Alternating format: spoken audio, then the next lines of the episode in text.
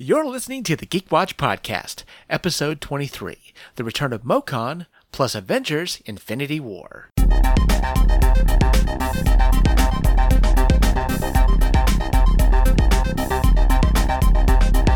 This is the Geek Watch Podcast with Brian Hatcher and Mandy Petrie.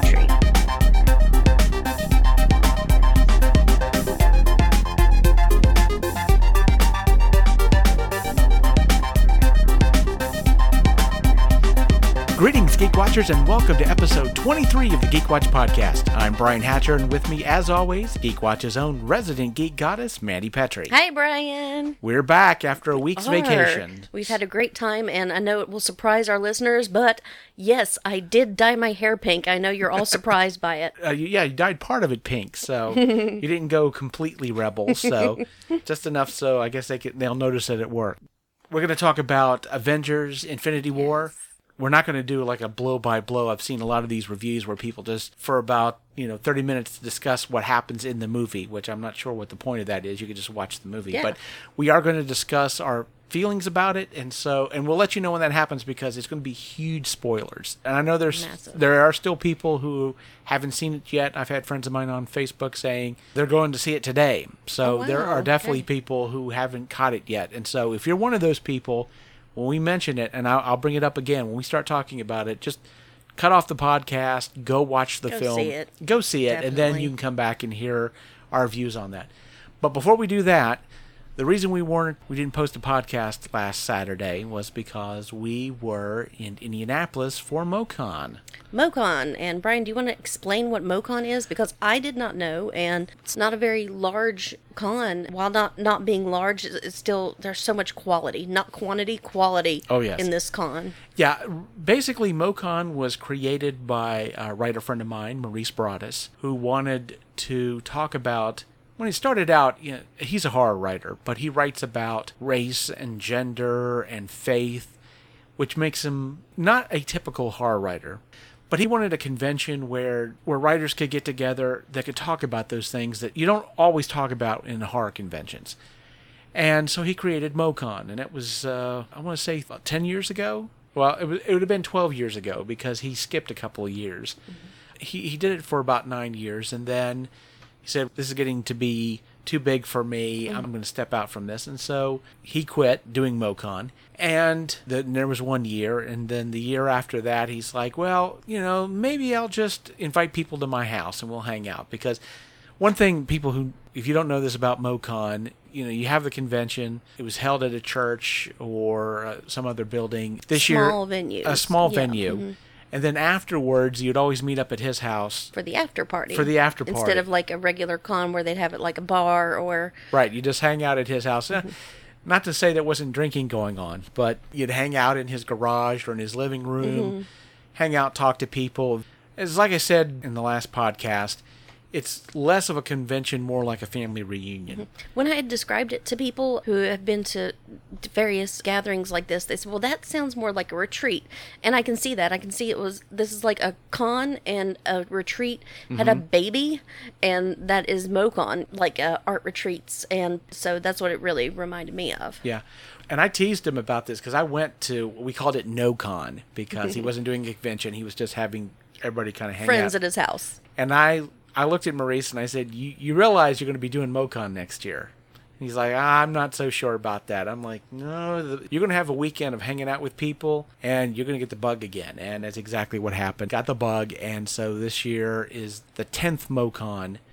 He'd stopped at nine and he decided to start it up again this year. It took place this year at most interesting building, I have to say. It's called the, it's called Switchboard, and basically what Switchboard is, it is a community office. It's a place where people in the community can rent out space to work. It goes anywhere from like a table where you can just hook up your PC and work, and you can rent that out for a day or so. Or if you want to have like a full office, they have office space where you can again you know you can rent it out for a month or a year but you have a space that they take care of. It's it's, It's really it's like a maker space for digital art. The building itself is really interesting. It's uh, an interesting shape, and there are small sets of stairs and all these little rooms that just seemingly come out of nowhere. You turn a corner, and all of a sudden there's a a large meeting room with like Right. ten chairs in it. Just Yeah, it used to it used to be a church. It was a church and a rectory, and they Mm-hmm. joined them both together and created this space. What I always enjoy is I always get a nice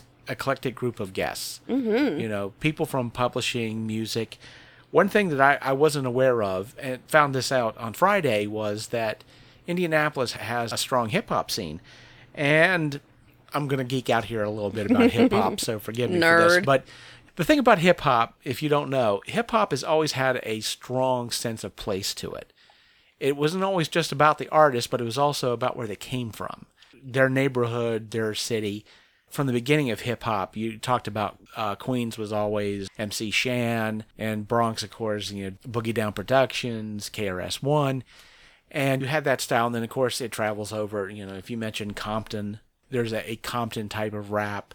Okay, that sounds more familiar familiar to me. Was uh, Compton- that more Compton's like the- the 1990s? Yes, uh, the okay. West Coast. You know, you West had Coast, East Coast. you uh, know, yes, NW, those are the yeah, NWA, Snoop Dogg, you know, those are the things that I remember. yeah, uh, from my you know, well, Snoop Dogg was more Long Beach, but they remember him more when, of his working with Dr. Dre, who of course Mm-hmm. from NWA, and then of course you know you have Nelly in Kansas City, and you got Eminem in Detroit, but every you know there was a, every kind of a style of music. It was really tied to place, and th- they had an artist there performing on Friday, Diop, who was amazing. I never heard about him before yeah. the Indianapolis scene, if if Diop is any indication about what it is, Indianapolis rappers have a strong sense of lyricism. The subjects they cover in their raps very deep, very thoughtful. I was very impressed with Diop and his performance. And I found out that he has a song on the soundtrack for the Netflix series She's Gotta Have It, the Spike Lee series, which I'm guessing is based off of his movie. And I guess in episode four, Diop has a he has a track on the on the uh, soundtrack, which I think is really Right. awesome. Very, and I really, he was so good, and I would have liked to have got to speak to him, but he was on a tight schedule because the next day he was leaving for London. Yes, Yeah, he was getting ready to. he's do- getting ready to leave. and uh, yeah, I got to talk to him for just a minute, at least long enough to say, you know, I really liked your music and it was fantastic. But yeah, getting to hear him perform was was really cool.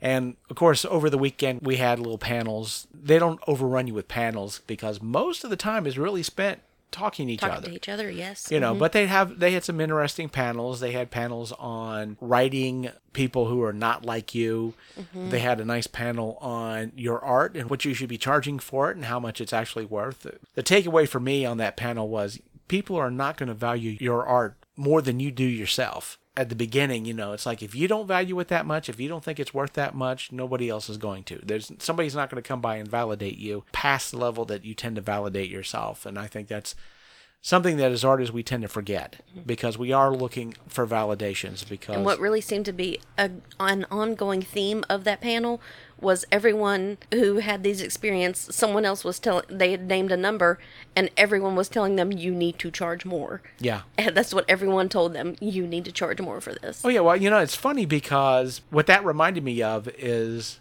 a mentor of mine, Eugene Burger, passed away last year. He was talking about what you charge for performing, and he was on a bill with a bunch of different magicians. And he was in that situation where he asked for three figures. They told him, you need to ask for four figures, and found out that other people on the bill got paid five figures, and he would have been too if he'd have just asked for it. wow mm. It's like everything else. It's like, what is something really worth? It's worth what somebody's willing to pay for it. Hmm. And sometimes we do kind of undercut ourselves because artists as a whole, we tend to be very needy and we have we have issues with gauging ourselves. Because the thing about it is this, especially when you do art for money, when you look at that, it, it looks like it's the most egotistical thing ever because what you're basically saying is, what I do is so good, you should pay for the privilege of experiencing it. Mm-hmm. And there's something in our heads that rebels against just the thought of that. And so we very often just undercharge and we want to do things for exposure because we're looking for that validation and we think, hey, if we can just get our name out there and people can see our stuff, then we're on our way. And, you know, people die of exposure. so, and that was something that they really hit on too. But there was a lot of panels, there was a lot of discussion, a lot of hanging out with friends, old friends, making new friends, and there was food. Lots of food. Yeah. Yes. The Yeah. great stories about this weekend always come back to the food Co- and uh, how amazing it was. Yeah, I think we had we only had like three uh, caterers all Yeah. together, Oh, but yeah. we had so it was a vast. We had everything. We had Louisianan food. We had Indian food. We had Italian food. We had so much delicious food. Yeah, there was a ton of it. Uh, one of the caterers was Maurice's sister, and she and her husband they have a charity that they run where they cook healthy food and take it into the inner city. Where The urban urban Yeah. deserts. Yeah, I the- think they're what- called. He calls them the urban deserts, and the reason they're called urban deserts is because these are places where groceries there's no grocery no grocery stores. There's like no liquor stores. That's all there are. They're like liquor stores and Mm-hmm. there's fast food, and that's about the extent of it. So they go in there with healthy home cooked food so people have a healthy alternative. And I mean, it's good food. And the thing is, it's not like they're just giving them salad and, and tofu, and you know, it's like that. This is hearty meals. Yeah, these are like, I mean, these are real meals, which I think is amazing. And she's an amazing cook. Mm-hmm. They made jerk chicken for us. They, I, the etouffee. Oh yes. Mm-hmm. There was so much just amazing food there. In fact, the food was so good that at the hotel we were staying, they had continental breakfast, and I don't think we had one. We didn't eat one No. continental breakfast because we were so full. also full and also the after parties went late into the night and i would have pr- i preferred sleeping in Yes. to to going down to breakfast and i'm perfectly fine with that i can Well- sleep right through that well, you know that the the funny thing too is that a lot of conventions, what they'll do is they'll start up like nine o'clock, ten o'clock, you know, nine o'clock in the morning. Sometimes eight o'clock in the morning, and these are people who don't understand how conventions work. Uh, Maurice, who's who's quite the expert when it comes to going to conventions as well as running one, knows that we need to start around 10 or 11 when people actually wake up and want to be involved.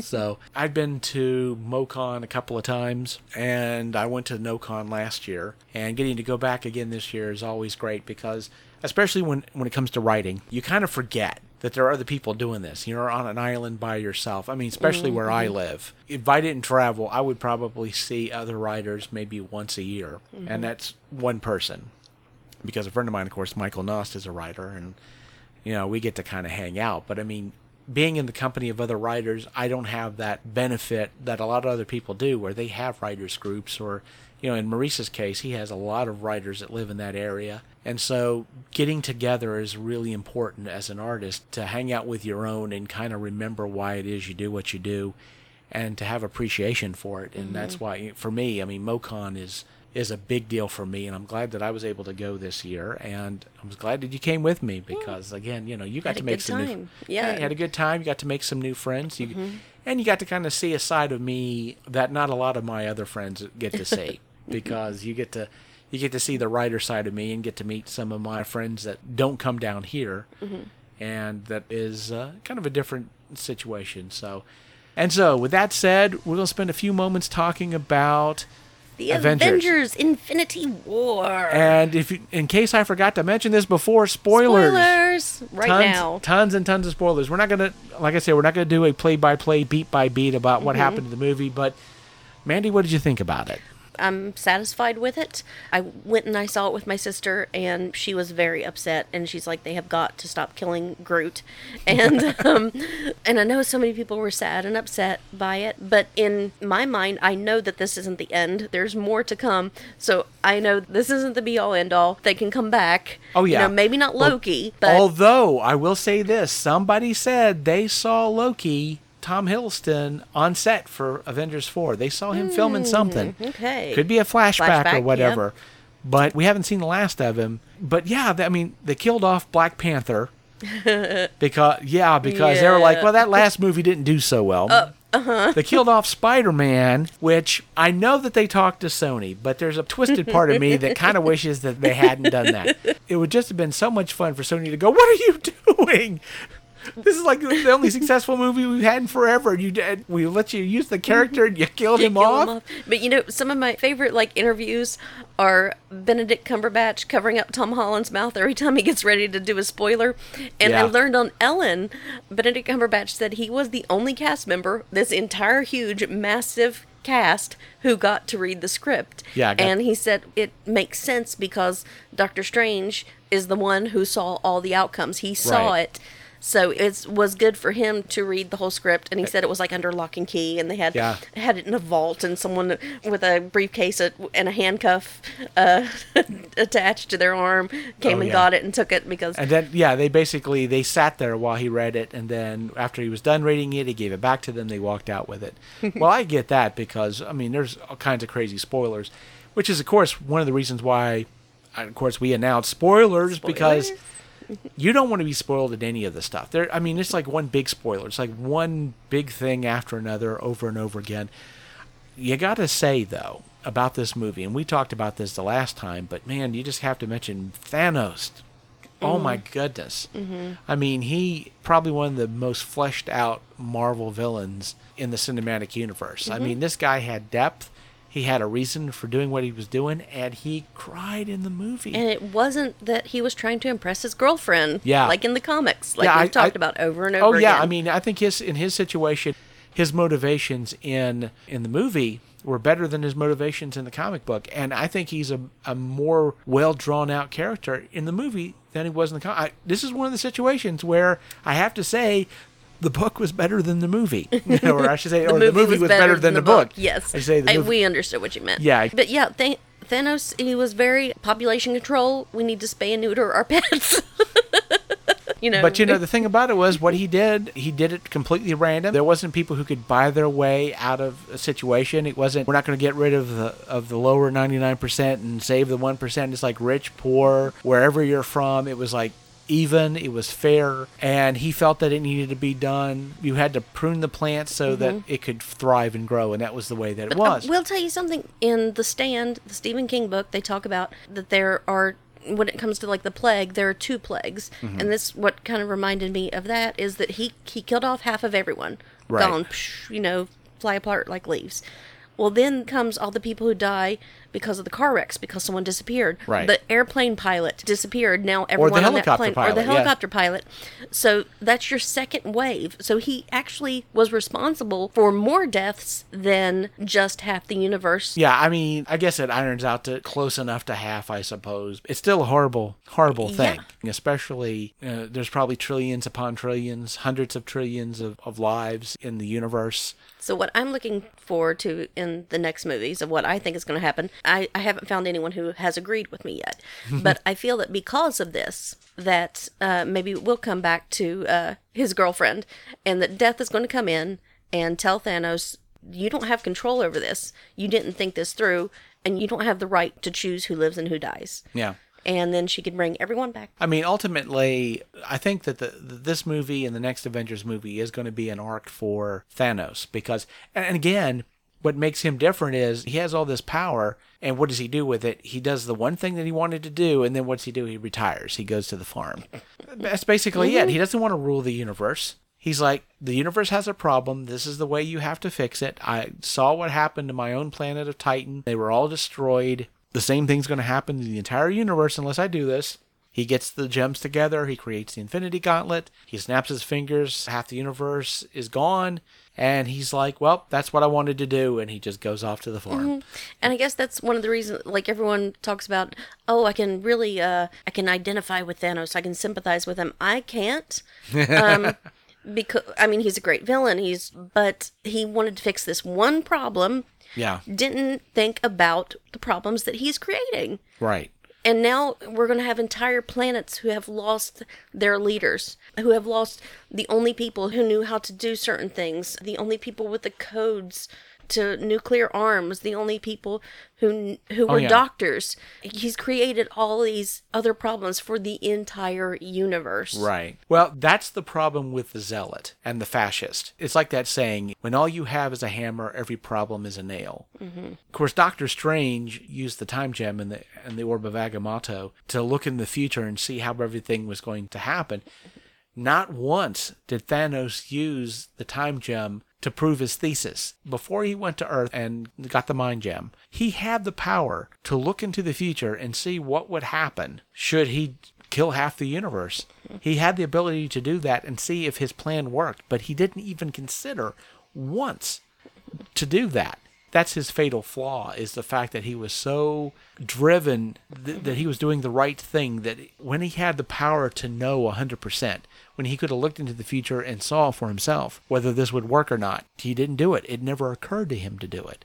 And so to me that's what makes him interesting as a character is his true compassion and what he considers compassion, but being kind of blind that mm-hmm. his emotion blinded him to the fact that maybe his solution really isn't the best thing mm-hmm. and that there were better ways of fixing this problem than his solution to it. And maybe that's something that will continue in his arc in the next Avengers movie, perhaps. He'll get that opportunity to see, okay, I made a mistake. Mm-hmm. Maybe that'll happen. But we've got a year to wait before that to happen. Uh, we've got more than a year because we know that Captain Marvel's coming out in 2019. Right, which is supposed to be coming out about the same time that Black Panther came out this year. Okay. And it was like a few weeks between Black Panther and Avengers. Mm-hmm. The well- er, and Avengers got an early opening. Yeah. But it's going to be about the same amount of time, my understanding, between Captain Marvel Okay. and And Avengers, Avengers. 4, Okay. which we'll just go on a side. I'm just going to a side mention is a, a sidebar on this is what's really bad for DC because of that is guess what they stuck dead in the middle of those two movies? Shazam. Ah. They should consider moving Shazam. I think, mm-hmm. especially with I don't know how well Aquaman's going to do. Keep my fingers crossed. But Shazam is a popular character, but he's he's not a tier one character. Right. A lot of people my age remember watching live action Shazam show on on Saturday morning, but I don't know if he's going to have the cachet that that movie's going to is going to be able to survive between really what's going to be two powerhouse films.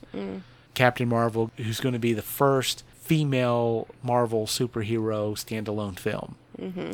And then, of course, Avengers 4. I don't know if Shazam, even if it's very popular, it's going to get the legs cut out from under it the minute that Avengers shows up. Avengers 4. So I don't know how long that's going to do. I have to think that Warner Brothers is going to move that movie to give it a better chance. And I think that I think it makes sense. The thing about it is, most people want to release superhero movies in the spring because they seem to do so well in the spring. But it's because Marvel, they've been putting out successful movies and they've been putting them out in the spring. It kind of, you know, it's like what's what came first, the chicken or the egg? Self-fulfilling prophecy. Yeah, it's what came first, the chicken or the egg. So the question is then, what's Warner Brothers going to do? Are they going to think, well, the spring is just too good a time for superhero movies to move it, which I think is going to be a mistake, or are they going to move it? To be honest, if Marvel started releasing their films in the fall, then the fall would be the time when mm-hmm. superhero movies do really well. So I just don't think that that Shazam should stay where it is. It needs to be given a chance. Mm-hmm.